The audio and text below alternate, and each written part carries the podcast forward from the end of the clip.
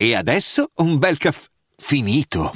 Perché rischiare di rimanere senza caffè quando puoi abbonarti a Caffè Borbone? Prezzi vantaggiosi, costi di spedizione inclusi, tante possibilità di personalizzazione e l'abbonamento lo sospendi quando vuoi. Decidi tu la frequenza, la qualità, scegli tra le cialde e capsule compatibili e crea il tuo mix di gusti e miscele. Mai più senza caffè con l'abbonamento Caffè Borbone. Tutte le info su caffèborbone.com. Ho visto l'anteprima del trailer, neanche ho dovuto aprire il video per capire questo mi interessa. Voglio approfondire, ci vediamo alle 14 domani e così è stato. Oggi puntualissimo sul canale di Real Talk su YouTube per vedere il Real Talk appunto di Silent Bob.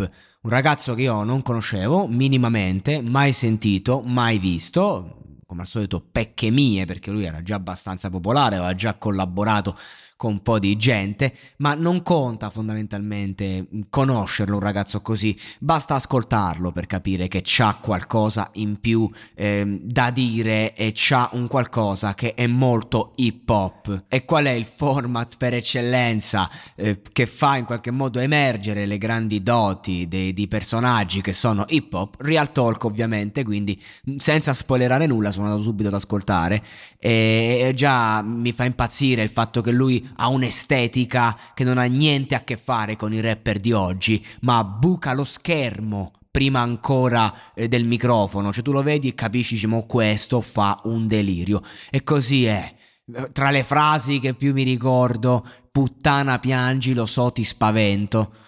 Così, cioè, ma ha crepato sta cosa. Puttana piangi, lo so, ti spavento. Alzo le mani.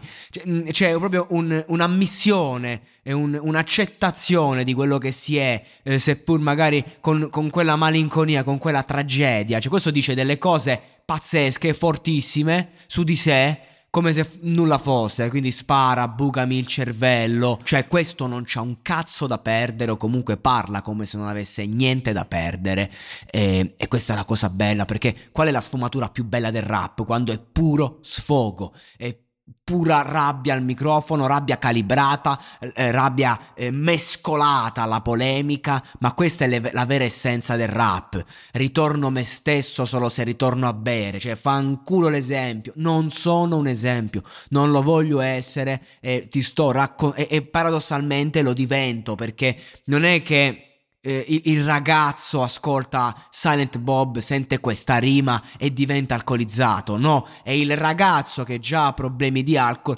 che si sente compreso ed è dalla comprensione che poi magari eh, si vive meglio il problema e si riesce magari un domani a ostacolarlo perché c'è un sacco di gente che si crede che quando uno eh, parla di certe tematiche in un certo modo eh, poi magari ehm, va a influenzare i giovani. No, assolutamente. La persona che non vive il problema capisce ancora di più a fondo la matrice del problema.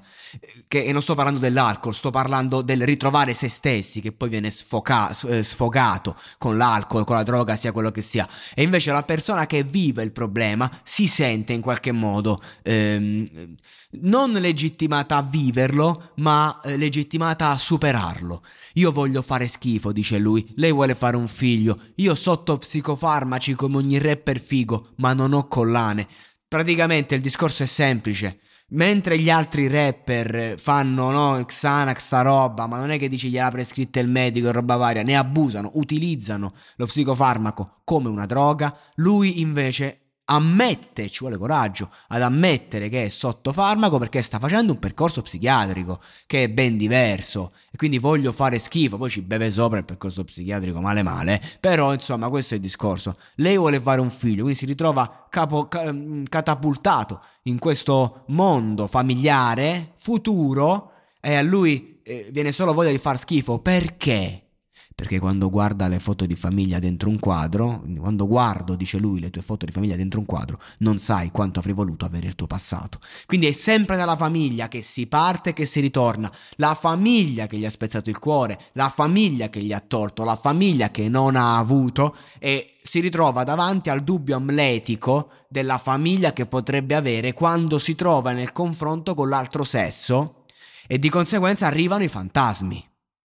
E quindi lui ci racconta il suo dramma esistenziale attraverso una metafora.